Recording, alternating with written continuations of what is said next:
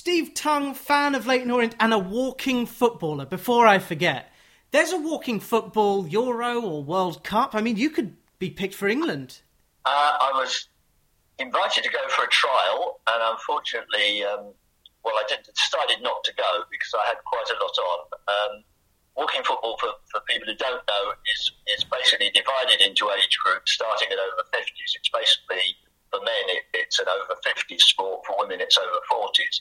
And so a club like Leyton Orient, where they take um, competition and tournaments and so on very seriously, we have an over 50s team, an over 60s, and over 65s, all of whom compete in the Essex League. And we just this year started uh, the over 70s team with which we, we played only friends, except, and you might be interested in this, we appeared at the Watford training ground inside the, the enormous dome. Yes. Um, in the National Over 70s Knockout Cup, where we played, I think, four games. Unfortunately, didn't qualify, but the, the teams who did qualify from that event at Watford then went through to the national finals. Um, so it's yes, it's become very um, very competitive. Although it can be the complete opposite. Funnily enough, the, the team at which I started playing, because I, as I mentioned, I live south of the river, I started going to Millwall, and they're actually the complete opposite. They regard it as just a, a social occasion for a bit of fitness fun. They have uh, it's entirely mixed uh, matches.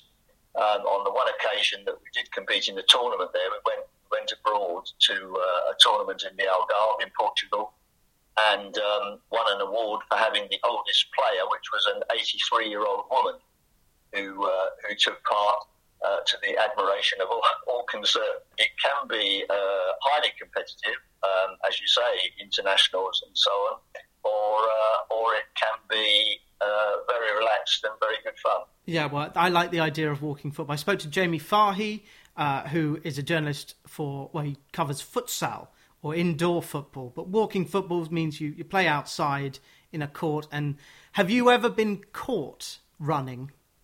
Or are you quite disciplined? Oh, yes, many times. Ah. Uh, I mean, constant. It is a constant. It's the most difficult thing about the sport and the hardest thing for the referees. I mean, if you imagine the listeners may have seen, for instance, um, the walking races in the Olympics, and you may look at that and say that's not walking, is it? That's running. Um, and there is a technical um, definition under which you have to keep one part of one foot on the ground at all times. But actually, actually deciding whether that's happening or not is extremely difficult and very much open to interpretation. So, and of course, the, the, the higher up, the more competitive you get, the greater the arguments. We actually have a, uh, you're supposed to get a warning first time and the second time, and then if you commit the same offence a third time, you get a blue card, not a red card, but a blue card, so you're in the sin bin for two or three minutes. Um, and we actually have a sort of self-imposed rule in our team that once you're on two warnings and therefore in danger of being sin binned, you actually come off and they send a substitute on. Oh, um, oh, see, it's like so a friendly. Yeah. one short. Is that what happens in yeah. friendlies when someone has a nasty tackle? Um, you are not you are not the first Orient fan, Leyton Orient fan, to whom I've spoken. I spoke to Adam Mickey, who has written a book called Orienteer, uh, or Reor- or Oriented. I can never remember. Uh, but the point is, he was disillusioned with what was happening at Spurs, supported Orient, didn't go to Spurs, and it was Spurs' best season for at least 15 years. But he appreciated what was going on at Orient. He would drag people there, and then by the end of the season, people were willingly going just you never hear Leyton Orient fan in racism spat. You never see Brisbane Road. This is because they're in the heart of the East End, uh, an old Jewish club. Mark Lazarus featured in Anthony Clavane's book, Does Your Rabbi Know You're Here? What a great story, Mark Lazarus. Did you used to watch him do the lap of the pitch in celebration? I watched him and I interviewed him perhaps two years ago for Backpass magazine at which stage I think he'd already had his 80th birthday. Wow. Uh, went out to his house in Romford and he was in great form. Had a marvellous collection, which I think one of his relatives, uh, as with a lot of players, but it was one of his relatives who, who collect, kept the scrapbooks and so on, uh, going back years and years, which was uh, which was wonderful to look at. So I had a great couple of hours with him. Yes, um, well, probably the single most famous one of those celebrations was uh, the year I mentioned earlier, 1970, when we got promotion as third division champions. Fact, he scored the goal that sealed the championship at home to Shrewsbury, and I can still see it now, headed in, headed in across uh, down the goal at the right hand side from where I was sitting, and literally took off on a lap of honour all the way along the main stand, behind the goal at the other end, back along in front of us to the halfway line. It, it was a genuine lap of honour, Yeah. uh, which was his trademark. Um, at that stage, 1970, with respect to him, probably, I'm sure he would acknowledge him, himself, slightly past his peak, which probably came with QPR and the famous um, Football League Cup win in 1967, uh, which he played in and scored in. And that great QPR team with the manager Alec Stock, who, who we mentioned earlier, the Morgan twins and Rodney Marsh and, and Mark in the forward line are probably, I think I might even have said this in the London book, uh, possibly the best third division team of all time. I would actually. That would be a great piece. You could write that for, as you said, Backpass magazine, which is the football history magazine that I see in Smiths all the time. And because I was born in 1988, I'm once removed. But it's glossy. It's wonderful. Have you got anything in any recent issues or forthcoming ones to promote the book? Perhaps the book, by the way, West Midlands Turf Wars: A Football History. Uh, yes, to both those questions. Good. In fact, there will be either two or three pieces in the next one. Um, I did a, a very enjoyable. I mean, they're all very enjoyable to do these interviews. That's uh, that's the first thing to say. And and in general, unlike a lot of, of modern players who tend not to have a lot of time for the media and can't really be bothered, I mean, these, these old players are delighted in the main to talk about all their old games, all their old friends, and their career. Um, so I did a, a very enjoyable piece with Terry Naylor, the Spurs fullback, who I think is interesting. 19, 1970s, basically. I think is interesting because he was one of those Spurs players who were the unglamorous ones. Perhaps Graham Roberts, Paul Miller, names that, that fans Samways. Yeah. Yeah, the ones the ones who did, did the dirty work so that, you know, Hoddle and Ardiles and Ricky Beer and the others could all get on the ball. Um, where Terry Naylor was unlucky was that he left, he had two years with Ardiles and Villa, but what people don't realise is that when those two Argentine, Argentinians came to Tottenham, for two years the, the results were actually quite poor. I think they finished 11th and 14th in the first division, which was not what was expected. And it was only uh, the year after that when they signed Garth Crooks and Steve Archibald, because what they desperately needed was a, a regular goal scorer.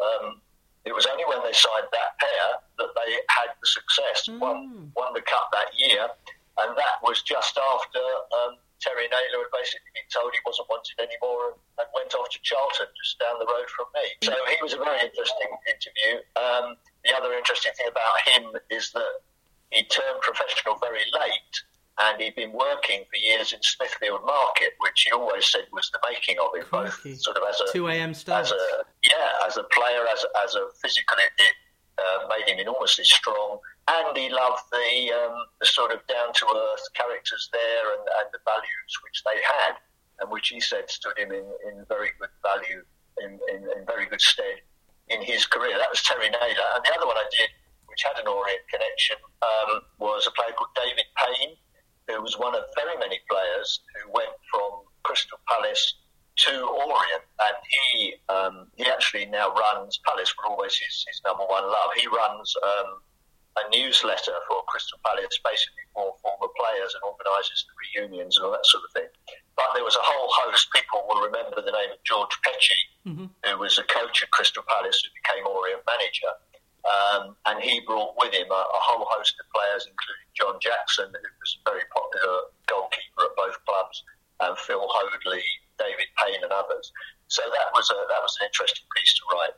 And then, as you say, I have done a piece um, based on the um, on the new West Midlands book, which is really about something I mentioned in the first part. Um, Stan Cullis and his years at Wolverhampton Wanderers. What an what an uh, enormous influence he was. He'd been a, a player and captain of the Wolves just before the war, um, and also very um, contemporary relevance um, when all this sad talk about dementia and heading the ball. Um, Stan Cullis basically retired uh, very early, in his early 30s, immediately after the war, because twice he, he had virtually blacked out after heading the ball. Those days, of course, an enormously heavy. Yeah, retain the moisture and yeah. Yeah, he played in a very wet game apparently at Middlesbrough. Literally just blacked out and and was uh, in hospital for a week, and was told that if he if he didn't stop playing and heading the ball, he might not last very much longer. Uh, fortunately, he had such a good reputation, uh, was such a good leader that he immediately got a job as an assistant coach at Wolves. And when the manager left, he took over and then led them to that, that wonderful decade in, in the 50s when they won the last time that they've ever won the league title, um, three league titles in the 1950s. And here is um, the dramatic decline of Jeff Astle and Tony Brown as one of the country's most potent striking partnerships. The joint goals total from 65 6 to 70 71, 35 30, 37 35, 35 41. Uh, and then Astle got injured. Uh, so uh, Jeff Astle, whom we know football's an industrial disease, and it is it's taken the Daily Mail 20 years of campaigning uh, to have it recognised as such. It's one of the many things that I don't like about football. It's just the the willful turning a blind eye to this kind of thing. Of course, one of the things I do like is football literature. West Midlands Turf Wars, uh, the third in well, currently a trilogy. Is it going to be a tetralogy? Because you haven't done the Northeast, although um, Harry Pearson's got that sewn up. You haven't done the Southwest or the South Coast. How about Yorkshire? Them as well. You never. You, are not from Yorkshire. Are you allowed to write about Yorkshire? Well, I, have a very tenuous connection with the Midlands, uh, as I said. Apart from a few years there, a tenuous connection with, with Lancashire. I hope so, and it, it would be. Uh, I think. I think Yorkshire would be the, the most obvious one. It's also what you need, really. You need a you need a little crop of, of biggish clubs, who in that case would obviously be Leeds and Sheffield Wednesday and Sheffield United and Huddersfield, very important yep, uh, club historically. Bradford City played in the Premier League. So you need three or four big clubs like that, and then a little crop of smaller ones who, in Yorkshire's case, seem to come mainly from, from South Yorkshire, like Rotherham and Doncaster and so on, to make it up. We, we, I did the book about the West Midlands. I mean, in many ways, that it would have been sensible to do the whole of the Midlands, um, but there were actually just too many teams to fit in. If we'd had to fit in Leicester and Forest and Notts County and Derby and all the rest, uh, it would just have been a thing too unwieldy. So the, the East Midlands would be uh, another candidate. But and of course, if you, if you do an area that's too wide, you're not really getting local rivals. I mean, our you know our Leicester and Stoke really local rivals, or Nottingham Forest and Stoke in, in the same sense. Probably not. But uh, no, Yorkshire, Yorkshire would be a good one. The North East, as you say, uh, has been done to an extent. And again, you, you've really got three clubs and then and then a couple of smaller ones. That's another possibility, but uh, who knows? We'll better see how this one sells and what the publishers say. I think. I can't wait to take the Yorkshire Turf Wars. Yorkshire Turf Wars. What's the the Earth turf? Uh, sorry, Mum's from Hull. Um, Backpass Magazine say this book is a wealth of fascinating stories. Backpassmagazine.co.uk um, for back issues. Issue 76 now in shops features John Giles, Gary McAllister, Kenny Burns, and many more. Maybe I'll I'll look out for it, as should you. Um, so you've written these three books. You've also written another one about Leytonstone's most famous ever resident, David Beckham. I think we can call him that. Yes, yep. I've not heard many uh, many contenders. Bobby Moore actually went to school in Leytonstone, um, um. but uh, for some reason his his sort of schoolboy football seemed because he was brought up in Barking. Um, his schoolboy football seemed to be with them. But uh, yes, David Beckham was was born in the hospital, in fact, in Leytonstone, where I suppose you could say I started my radio career because I um, very many years ago uh, I and a man called Harry Harris, I know of famous, him. Daily Mirror's uh, uh, leading football writer. Uh, we were rivals on the two local papers in Walthamstow, and he rang one day and said, uh, "I'm starting a sports program on Whipps Cross Hospital Radio. I need you to do it with me." and being Harry, we went at it full throttle. Um, I imagine we might once in a while be persuaded to get in the occasional guest, and, and Harry would ring and say, I've lined up five Orient players to come in the studio on, on Wednesday or whenever it was. So that was uh, when I first applied for a job at LBC, um, uh, and they said, "You, what radio experience do you have?" I was able to say, "Well, I ran a ran a sports program on on Whipps Cross Hospital Radio, and we used to have Christine Truman and uh, Doug Insole was a very famous Essex and England cricketer and, and renowned footballer, amateur footballer as well, with Walthamstow Avenue.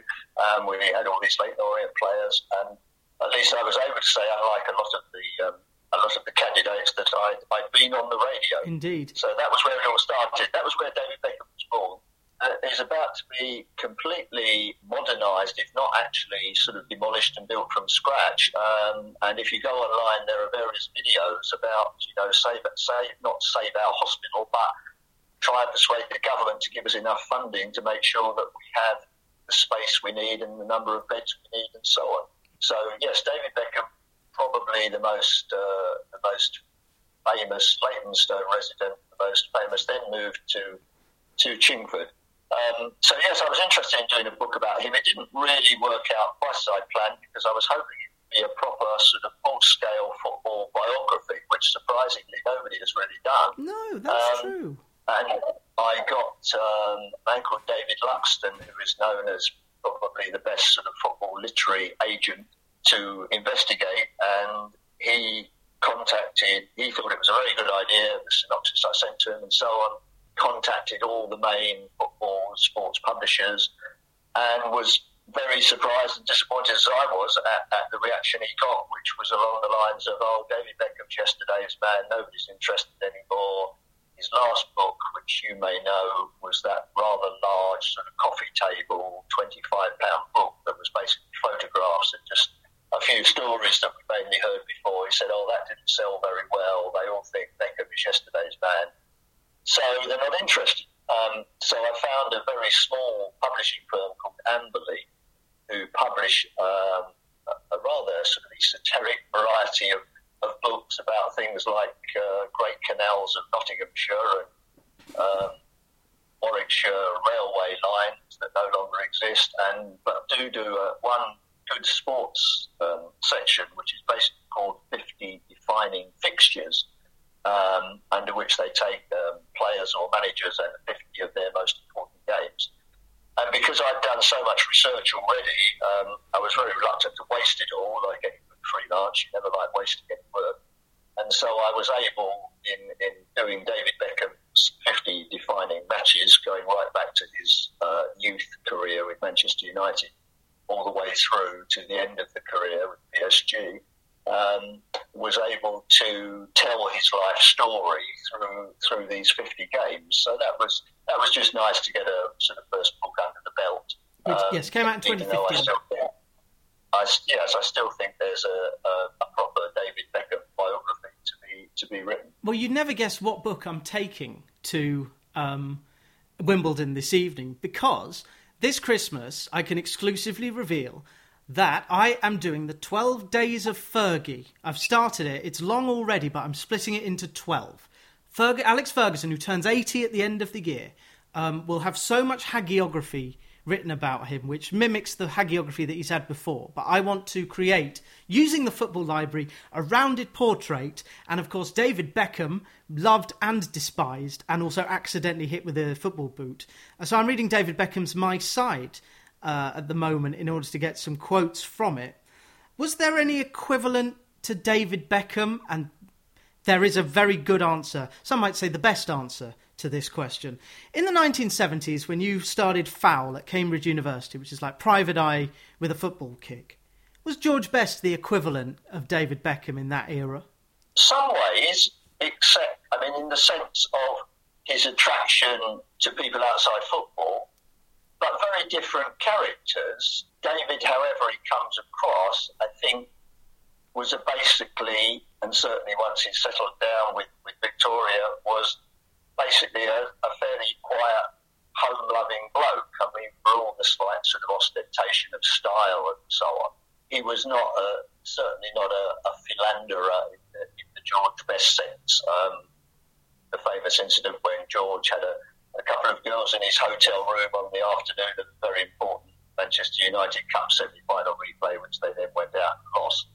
That's not the sort of story which you'd ever have expected to hear about, about David Beckham um, and in some ways, perhaps foot, purely footballing terms, much David be much less of a natural.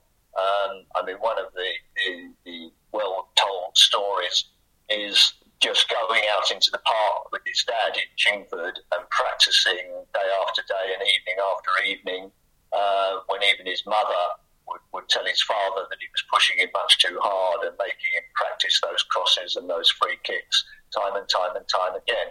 Um, whereas with George, it all, all seemed, although he had a certain level of devotion to the game and to his talent, his talent always seemed to be uh, much more natural. I mean, people those days, certainly, if not now, would, would tend to say God given. But uh, I, I, think that's that's a, a, a fundamental difference um, mm. between the two. I was just trying to think of figures in the way that Private Eye lampoon certain characters throughout the years. Piers Moron, Captain Bob. You can tell I've been reading for a few years. Uh, but a, a brilliant four-year run uh, in the 1970s. Was it popular on campus? Because Cambridge wasn't a football town or city. No, it certainly wasn't. In fact, uh, oh, that's prompted me. Uh, the first ever article that I had published in a newspaper, national newspaper, was an interview with the manager of Cambridge United at the time. Um, coincidentally, my three years at the university were Cambridge United's first three years in the league, um, which was a great relief to me in many ways because uh, at the time I knew I was going to go there. They were still a Southern League team, and I was faced with the prospect of, uh, of being somewhere for three years with a, with a team that had no league football at all. But they did very well, and at the end of those three years, they actually got promoted to the third division. But but one of the themes, uh, the manager was a man called Bill Leivers, who was an old Manchester City fullback who played for them in the FA Cup final, and he said in the interview just that Cambridge just isn't a football city. He was used to places like Manchester and the North East, Sunderland and Newcastle, where I think he was brought up. And he said they all find it very difficult. And in many ways, and this actually echoes one of the themes of all the turf war books, clubs, small clubs, find it very difficult to become big clubs. Uh, the big clubs tend to stay big because of the tradition they've got, the support they've got, the backing they can get. Whereas a club like Cambridge and all those new clubs who come out of non-league and become football league clubs will find it very difficult to get beyond a certain level. They, they tend to get, say, into the championship like, like Cambridge United did. But at that level, they are basically overachieving. And, and in the new book, um, teams like Hereford United, Hereford United got into the second division of English football um, as did Port Vale and Shrewsbury Town. But at that level, with the, the attendances they had and the resources they had, Burton Albion to do, um, they were all overachieving, sadly. And so Cambridge, you know, have remained round about that level. But to get back eventually to the answer to your question, no, it was a, a you know, like any university or college, it was a fairly cosmopolitan sort of place. People came from all over. And one of the things I did appreciate was that there were an awful lot of football supporters there, which was fun. The, idea with, with Foul originally, um, it was often called 10 years ahead of its time, like, like, like Martin, Martin Peters. Peters. And yes. one, one of the ways in which it was that we did intend originally to give it away free outside a, a football ground on a Saturday and, and get the money in from advertising. And until quite late on, before the first edition, that was the idea, which is why if anybody ever gets hold of a copy of the first edition, there's an awful lot of adverts from businesses in, for instance, Tottenham High Road.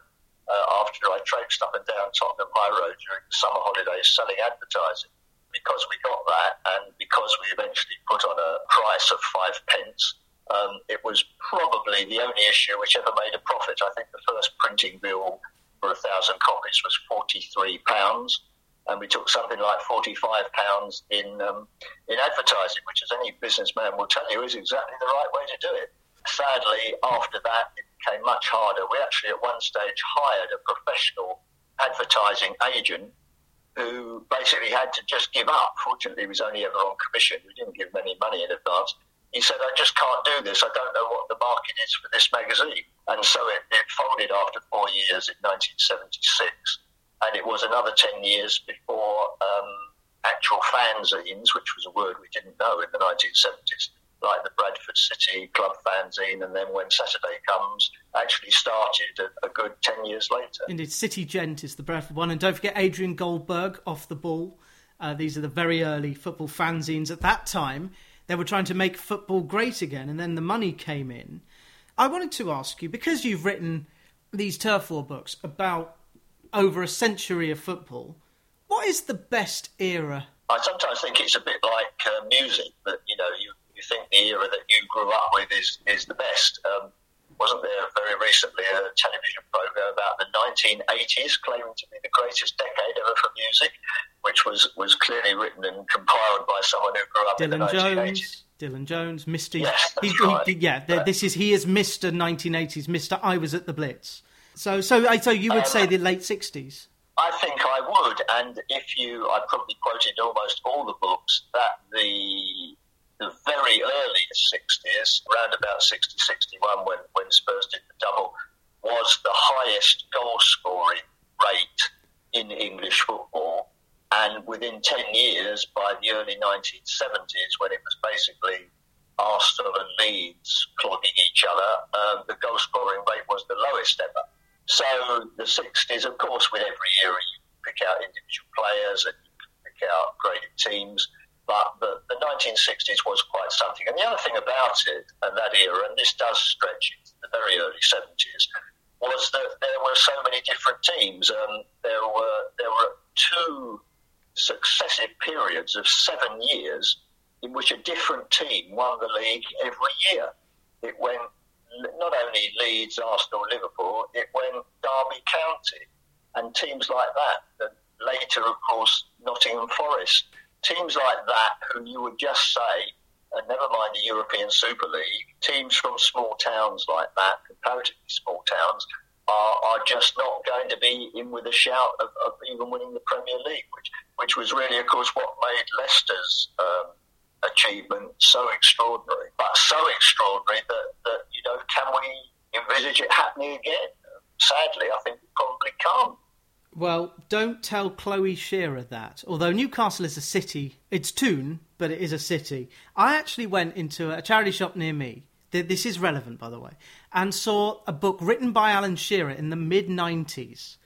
Um, now, given that Chloe is on the staff of Tongue Tied, uh, which is a, a company you're a director at, Yes, it's basically run by my daughter, and my job is just to keep the bank manager sweet. So I, I, have very little to do with the day to day running, but uh, keeping the bank manager sweet um, for any business is, is an important important part of it all. But uh, my daughter Jo basically runs the whole show, and yes, Chloe works with those delightful girl works with her.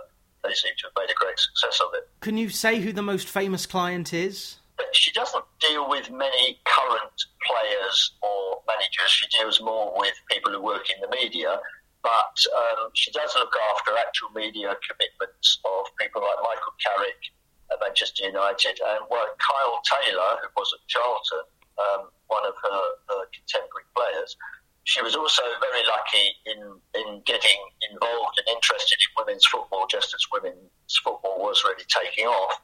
And so she has clients like Emma Hayes, the Chelsea manager. Brilliant. Um, and and leading women's players like Erin Cuthbert at, at Chelsea. And then it, it, tends to be more pundits like um, Dion Dublin, um, who she works with, Dean Ashton, who appears on Talk Sport a lot. Um, those sort of people who will quite often turn on a, especially a women's pro, uh, football program, and, and, find out that the um, the commentator, the presenter, and uh, a couple of the pundits are all um, all on the tongue-tied media list. Marvelous. So. Uh, so he got in just at the right time with, strength with to strength to strength.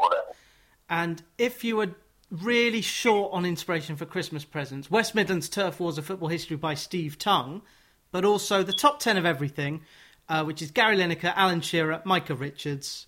Uh, I've not been commissioned to say that. That is just uh, it's like a, a, book version of the podcast, um, which with all these top tens, I'm, I was not going to finish asking you a top ten, um, but just off the top of your head, you call a collective noun for journalists, a hackful.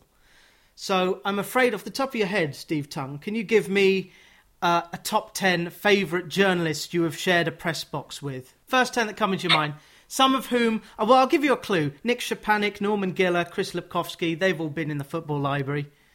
Would they all be in your top 10? Uh, yes, no one, no one loved them all. I mean, any, anyone of my vintage would, would have to say Brian Glanville, of course, we all learned, learned so much from. Hugh McIlvanney, very close to him, and as a purely as a writer, and a football writer and stylist, maybe maybe even slightly better. Paddy Barclay, a very good friend and and terrific writer. But I, I was brought up um, mainly in the Guardian. My my father, the librarian who we spoke about earlier, was very much a, a liberal in a political sense. Um, go out canvassing for the, the Liberal Party. So the Guardian was all in our house, and, and we had people like David Lacey, uh, who I also uh, got to know very well and worked with. So there's uh, what am I up to? That's that's about four or six or seven. Six or seven tend to be from the um, what in those days were called the broadsheet papers. Great people and an influence. Another another one who people may not know. I'm sure you know the book, uh, The Football Man by Arthur Hopcroft who was another uh, terrific stylist, mainly on the Observer in those days. When I became football correspondent of the, the Sunday correspondent, which was um, a rather unfortunately short-lived paper in the early 90s, the one that took me to the Italian World Cup, um, I tried very hard to get Arthur Hopcroft um, back into football writing, but he'd actually had enough by then. He was writing um, screenplays in one of the television series, the Tinker Tailor oh, wow. um, series, I believe. I was writing at that sort of level, and so was very happy just to sit in the stand at West Ham and, and sadly wasn't interested. But for a very long time, I said that, that The Football Man by Arthur Hopcroft was my favourite football book, and I actually got presented with it um, as a school prize one year in, uh, in Leyton. I'm very tempted uh, more recently um, and I'm sure this is uh, a book you, you mentioned, to um, talk about the the ball is round. Um, certainly, the largest football book. Oh, you could uh, kill someone. I always say you yeah. could kill someone if you drop the ball is round from a fifth floor window. Uh, and the Age of Football, which is the follow up. David Goldblatt. Yes, David, David Goldblatt, isn't it? Yes, 900 odd pages on the whole history of football but all, all told from a, a, very interesting sort of social, social economic perspective.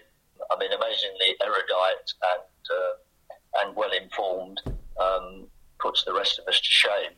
But um, I, I, think that might well become my uh, my favourite book of all the the many which are which are sitting on these shelves, as I said. Indeed. now. And it's so nice to talk to someone who's been a broadcaster, who knows knows when to pause, so he knows the edit points, and who's got such a great football library. I bow to your superior pagination.